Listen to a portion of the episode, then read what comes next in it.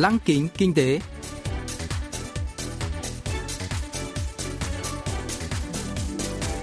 Xuân Trường xin kính chào quý vị và các bạn.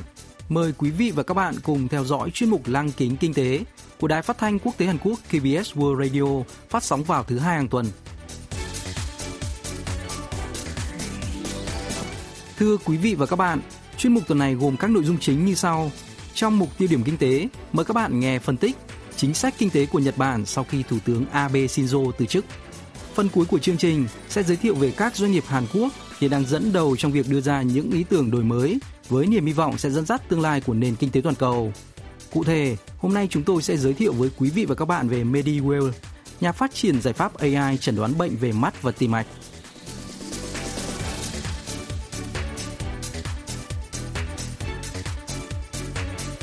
Ngày 28 tháng 8, Thủ tướng Nhật Bản Abe Shinzo đã tuyên bố từ chức do sức khỏe không đảm bảo. Trong ba cái tên được nhắc đến để kế vị Thủ tướng Abe, tránh văn phòng nội các Suga Yoshihide nổi lên như một đối thủ nặng ký. Theo hệ thống chính trị của Nhật Bản, lãnh đạo đảng cầm quyền, hiện là Đảng Dân Chủ Tự Do, sẽ trở thành Thủ tướng Nhật Bản. Trước cuộc bỏ phiếu tìm kiếm người lãnh đạo của đảng này, tránh văn phòng nội các Suga nhận được sự ủng hộ của 5 trên 7 phe phái lớn trong đảng. Hôm nay, ông Cho Yong Chan, Giám đốc Viện Nghiên cứu Kinh tế Mỹ Trung, phân tích tương lai của chính sách kinh tế của ông Abe, còn được gọi là Abenomics, và liệu căng thẳng kinh tế giữa Hàn Quốc và Nhật Bản có thay đổi sau khi Thủ tướng Abe rời ghế quyền lực. 아베 임기 동안에 주가는 두 배 올랐고요. 그리고 엔화 약세, Dưới thời Thủ tướng Abe cầm quyền, giá cổ phiếu đã tăng gấp đôi, giá trị đồng yên nhận giảm và tỷ lệ thất nghiệp giảm một nửa. Tuy nhiên, nhìn chung, nền kinh tế Nhật Bản không mới sáng sủa với tốc độ tăng trưởng tùy tế nhất trong 65 năm, thấp hơn nhiều so với mục tiêu tăng trưởng 2%. Chỉ số làm phát giá tiêu dùng vẫn dầm tròn ở mức 0%, cách xa mục tiêu 2%. Thị trường việc làm đã bị đóng băng, lương bình quân đầu người giảm 3,5%.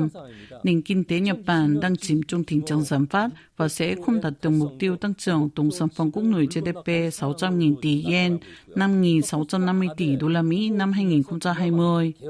Cho dù tân thủ tướng lên nắm quyền, chính sách kinh tế của Nhật Bản cũng khó có thể cải tổ mạnh mẽ. Đó là bởi thời gian còn quyền của tân thủ tướng quá ngắn đặc biệt giữa cuộc khủng hoảng của đại dịch COVID-19 khó có thể trông chờ vào một vùng tuần hoàn như chính sách Abenomics theo đuổi. Trong đó, thu nhập của doanh nghiệp được cải thiện dẫn đến lương nhân viên tăng, thúc đẩy tiêu dùng.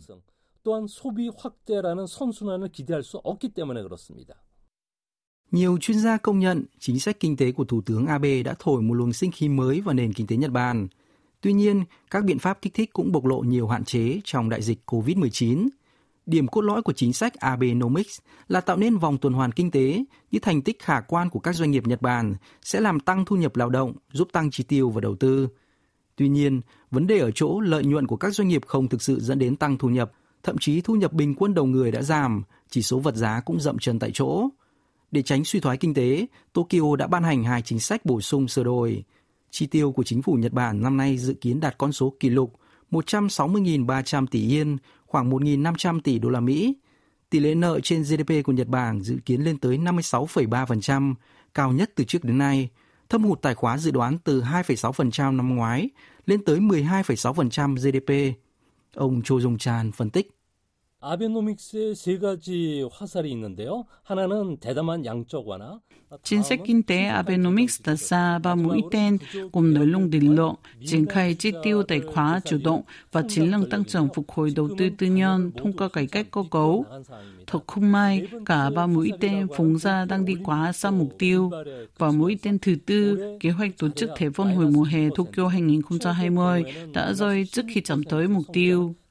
Trong kịch bản tốt nhất, GDP của Nhật Bản sẽ tăng trưởng âm 6% và trường hợp tồi tệ nhất là tăng trưởng âm 16%. 30% doanh nghiệp niêm yết trên sàn chứng khoán Nhật Bản đang chứng kiến lợi nhuận kinh doanh giảm. Xét theo năng suất lao động bình quân đầu người, Nhật Bản chỉ đứng thứ 21 trên 36 nước thành viên Tổ chức Hợp tác và Phát triển Kinh tế OECD năm 2018, giảm liên tục kể từ khi chính sách kinh tế Abenomics ra đời năm 2012. 남발하다 보니까 근본적이고 심각한 병증을 치료할 시간을 놓쳐버린 것입니다.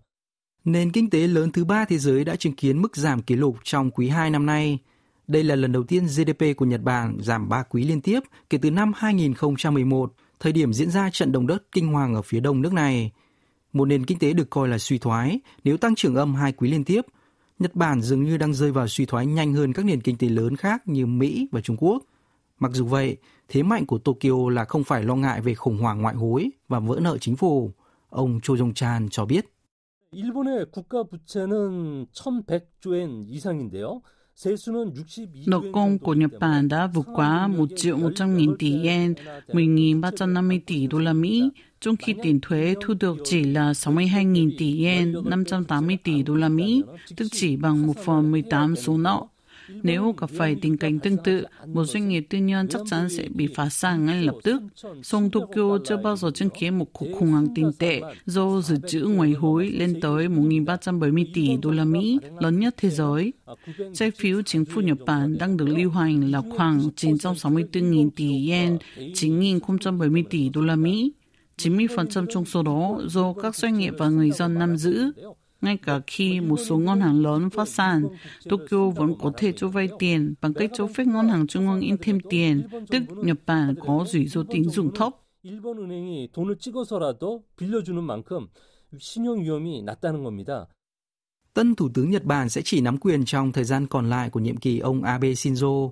Trong tuyên bố ứng cử trước Thủ tướng ngày 2 tháng 9 vừa qua, tránh văn phòng nội các Suga Yoshihide khẳng định sẽ tiếp tục kế thừa chính sách kinh tế Abenomics – theo nhiều chuyên gia, chính quyền tân thủ tướng khó mà thừa nhận thất bại của chính sách Abenomics. Đó là bởi Đảng cầm quyền Dân chủ tự do nhận thức được rằng việc thừa nhận thất bại có nghĩa là chính sách Abenomics đã khiến người dân Nhật Bản nghèo đi. Có thể, tránh văn phòng Suga sẽ tiết lộ chiến lược kích thích các nền kinh tế địa phương, một chính sách mà ông coi trọng từ trước. Ông cũng dự kiến sẽ đề xuất cắt giảm phí viễn thông, điều từng được nhấn mạnh năm 2018. Với Hàn Quốc, Vấn đề đáng quan tâm là liệu xung đột kinh tế giữa Seoul và Tokyo có được giải quyết hay không. Trong khi Thủ tướng Abe theo đuổi tư tưởng và quan điểm chính trị cứng rắn, thì tránh văn phòng Suga lại được đánh giá là một chính khách thực tiễn. Giám đốc Cho Jong Chan nhận định. 그 신임 총리는 아베 자녀 임기 1년만 대신하는 과도 정부입니다. Lớp chỗ trống của ông Abe để lại trong một năm, tân Thủ tướng Nhật Bản dự kiến sẽ tập trung vào các biện pháp đối phó với đại dịch COVID-19. Ngay cả khi một vị Thủ tướng mới được bầu vào tháng 10 năm sau, mục tiêu hàng đầu vẫn là khắc phục tình trạng giảm phát. Tân Thủ tướng chắc chắn sẽ phải sử dụng các chính sách kích cầu nội địa thông qua nới lỏng tiền tệ. Bất kỳ ai trở thành Thủ tướng cũng sẽ không có cách tiếp cận mềm mỏng với Hàn Quốc các thành viên đăng ký trong Đảng Cộng quyền Dân chủ Tự do đều phản đối Hàn Quốc tham gia hội nghị thượng đỉnh nhóm bởi nước công nghiệp phát triển co bởi. Họ cũng nhấn mạnh phải có biện pháp mạnh mẽ chống lại Hàn Quốc nếu rồi bán tài sản của các doanh nghiệp Nhật Bản liên quan đến công nghiệp lao động thời chiến với những người lãnh đạo theo đường lối cứng rắn, chính quyền mới của Nhật Bản chắc chắn sẽ là phiên bản thứ hai của chính quyền Abe.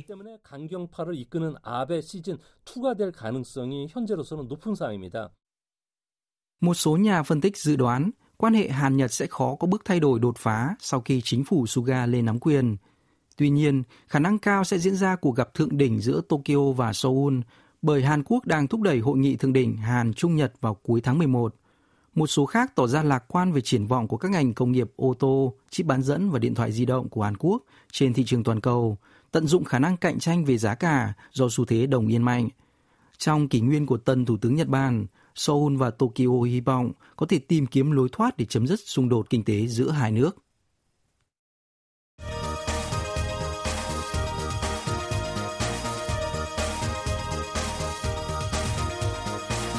Tiếp theo chương trình là phần doanh nghiệp tiên phong trong kinh tế Hàn Quốc, giới thiệu về những doanh nghiệp Hàn Quốc đi đầu trong việc tạo ra những ý tưởng mới, sở hữu công nghệ hàng đầu và hứa hẹn sẽ dẫn dắt nền kinh tế trong tương lai.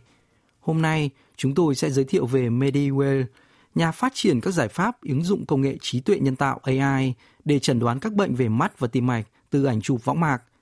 MediWell thành lập tháng 12 năm 2016 bởi ba nhà đồng sáng lập doanh nghiệp gồm ông Choi Tae-kun, người từng mắc bệnh liên quan đến mắt, cùng một bác sĩ nhãn khoa từng khám chữa bệnh cho ông và một chuyên gia về các thuật toán học sâu, Deep Learning. Ông Choi Tae-kun từng học trường chuyên khoa học tự nhiên thời phổ thông và tốt nghiệp Đại học Khoa học và Công nghệ Pohang, Postech. Sau khi khám bệnh tại bệnh viện Severance bởi bác sĩ nhãn khoa Im Hyong Taek, ông phát hiện ra mắt phải của mình bị tổn thương nghiêm trọng bởi bệnh tăng nhãn áp. Trước đó, giám đốc Choi Tae-kun không hề có triệu chứng cụ thể nào, chỉ khi đến bệnh viện mới phát hiện ra căn bệnh, nhưng bệnh tình đã tiến triển nặng. Với mong muốn giúp đỡ các bệnh nhân có thể phát hiện và điều trị bệnh sớm, ông Chue đã thành lập công ty riêng. Ông cho biết.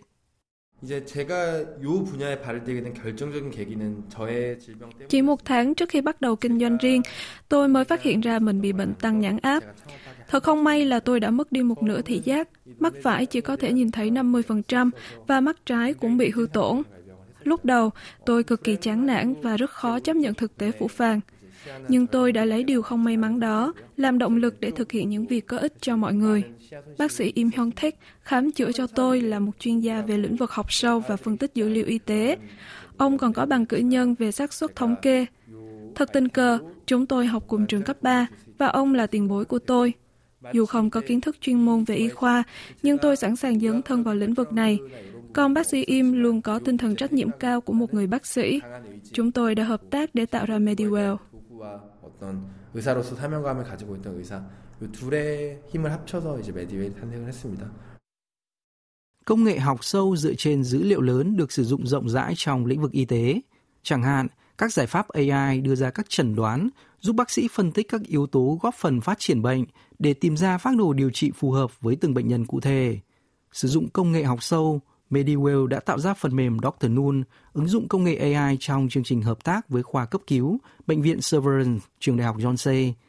Giải pháp này phân tích ảnh chụp võng mạc của người bệnh dựa trên dữ liệu phân tích từ ảnh chụp 100.000 võng mạc, đạt độ chính xác 95% trong chẩn đoán các bệnh về mắt như thoái hóa điểm vàng, bệnh võng mạc hay bệnh tăng nhãn áp. Xa hơn một bước, Mediwell đã phát triển giải pháp chẩn đoán bệnh tim mạch thông qua ảnh chụp mắt. Giám đốc Choi Tae-gun bật mí. 눈이라는 건 옛날부터 참 사람들이 많이 관심을 가졌었죠. 뭐 몸이 천냥이면 Người xưa từng ví von cơ thể người có giá 1.000 lượng, đơn vị tiền cổ của Hàn Quốc, thì đôi mắt có giá 900 lượng. Người ta tin rằng đôi mắt chứa đựng thông tin về lục phủ ngũ tạng. Ở một góc độ nào đó, nhận định này là chính xác. Trên cơ thể, mắt là cơ quan duy nhất có thể giúp quan sát các mạch máu mà không cần các phương pháp xâm lấn. Nói cách khác, chỉ cần chiếu đèn vào mắt chúng ta có thể nhìn thấy các mạch máu kết nối với động mạch não và động mạch vành. Mạch máu có vấn đề sẽ ảnh hưởng xấu đến các cơ quan như tim, thận, não và mắt nằm giữa quá trình đó. Đó là lý do các mạch máu trên mắt bị tổn thương trước khi mạch máu ở tim hay não bị tổn thương. Do đó, chúng tôi muốn quan sát các dấu hiệu bất thường hoặc triệu chứng sớm thông qua mạch máu trên mắt. 저는 이 심장과 뇌가 망가지기 전에 그 징후를 눈으로서 관찰을 하겠다라는 겁니다. Mediwell đã được thành phố Seoul lựa chọn là một trong những công ty công nghệ tiên tiến tham gia triển lãm điện tử tiêu dùng CES 2021 tại Las Vegas, Mỹ, triển lãm công nghệ thông tin thường niên lớn nhất thế giới. Doanh nghiệp đã giành giải cao nhất trong hạng mục an toàn và sức khỏe thông minh. Có vẻ cộng đồng y tế thế giới đang để mắt tới công nghệ chẩn đoán bệnh tim mạch qua ảnh chụp mắt của Hàn Quốc. Các học giả nổi tiếng thế giới và khu vực được cho là đang đặt vấn đề hợp tác với Mediwell. Ông Choi Tae-kun chia sẻ. 메디웰의 주력 기술은 망막 안에 있는 혈관과 조직의 작은 변화를 관찰하는 Công nghệ của Mediwell cho phép bác sĩ chẩn đoán các bệnh tim mạch bằng cách quan sát những thay đổi về mạch máu trên ảnh chụp võng mạc.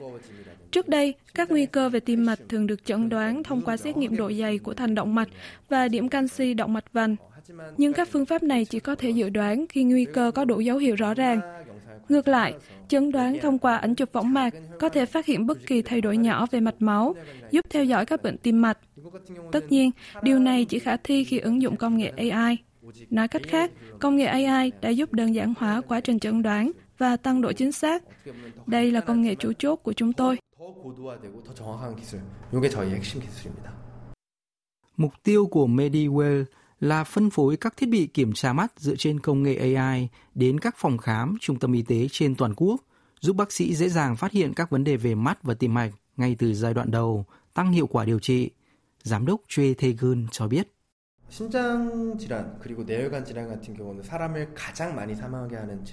Nhiều người lo ngại về các bệnh tim mạch, nguyên nhân tử vong số 1 trên thế giới và thứ hai tại Hàn Quốc.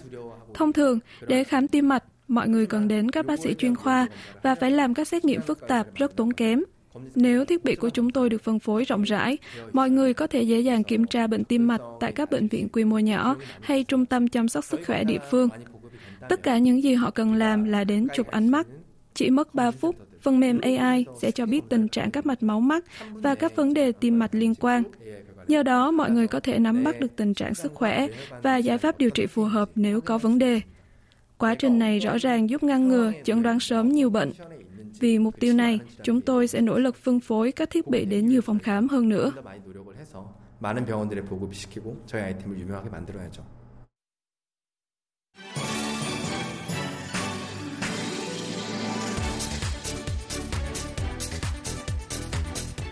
Quý vị và các bạn vừa lắng nghe chuyên mục Lăng kính kinh tế tuần này. Cảm ơn quý vị và các bạn đã quan tâm theo dõi. Xin kính chào tạm biệt và hẹn gặp lại trong chương trình tuần sau.